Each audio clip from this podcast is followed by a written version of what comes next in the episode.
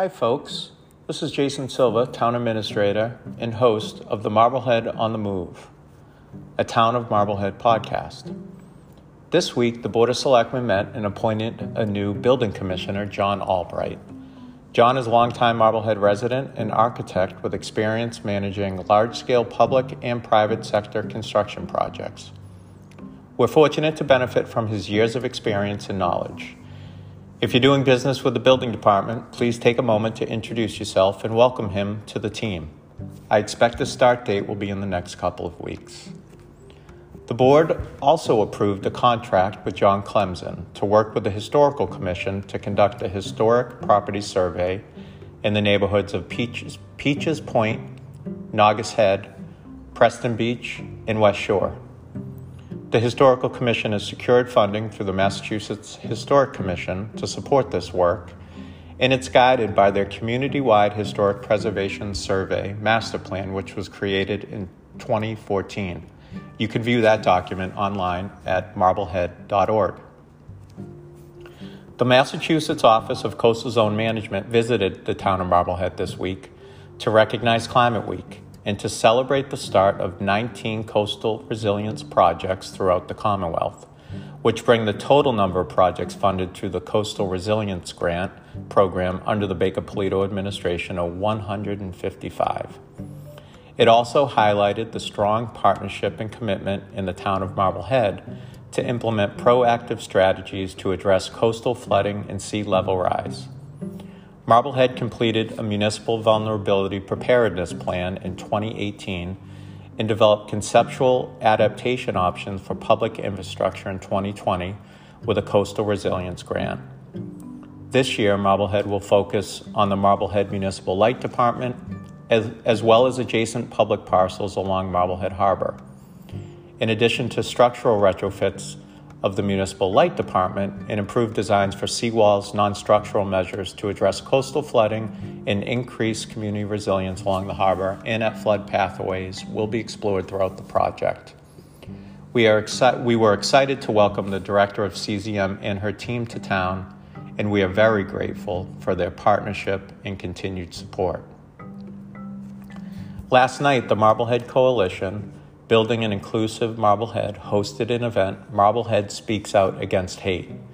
It included a presentation from the Anti Defamation League on incidents of hate and hate crimes, and also a panel discussion with local thought leaders and stakeholders.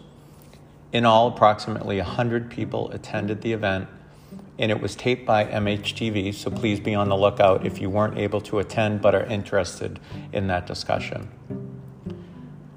The town has received approximately $3 million in American Rescue Plan Act funding and expects to receive another allotment in that same amount next summer. I've pulled together a working group to help shape and facilitate a spending plan that utilizes this funding in a way that is responsible and also has the highest impact for our community. ARPA funds are meant to assist communities in the recovery from the impacts of the COVID 19 pandemic. While allowing for some flexibility, the U.S. Treasury has offered interim final guidance on how this money is allowed to be used. As a first step, the working group developed ARPA prioritization criteria, and in turn, these criteria were presented to the Board of Selectmen for their consideration this month, and the Board adopted the criteria. It's important to note that while, as we move ahead, with our planning efforts, it is quite possible and even expected that guidance on spending these funds will change.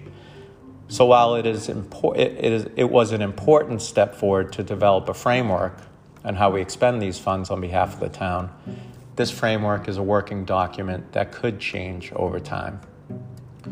There are four broad categories that ARPA identifies as allowable spending categories response to the public health emergency, premium pay, revenue loss, and water sewer broadband infrastructure. Now that we have criteria in place for ARPA spending, our next step is to identify projects, programs, and initiatives that fall within this framework. We intend to have a public education component and public engagement to assist in this endeavor, so stay tuned for that. Moving forward, it's of course important to remember that while we are grateful to receive $6 million, it will only go so far being thoughtful and deliberative to ensure we are utilizing this funding in the most responsible manner possible, keeping in mind short and long term impacts will be critical.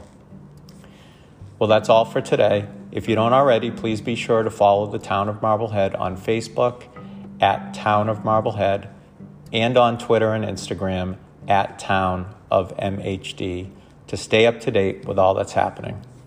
And don't forget to subscribe or follow this podcast.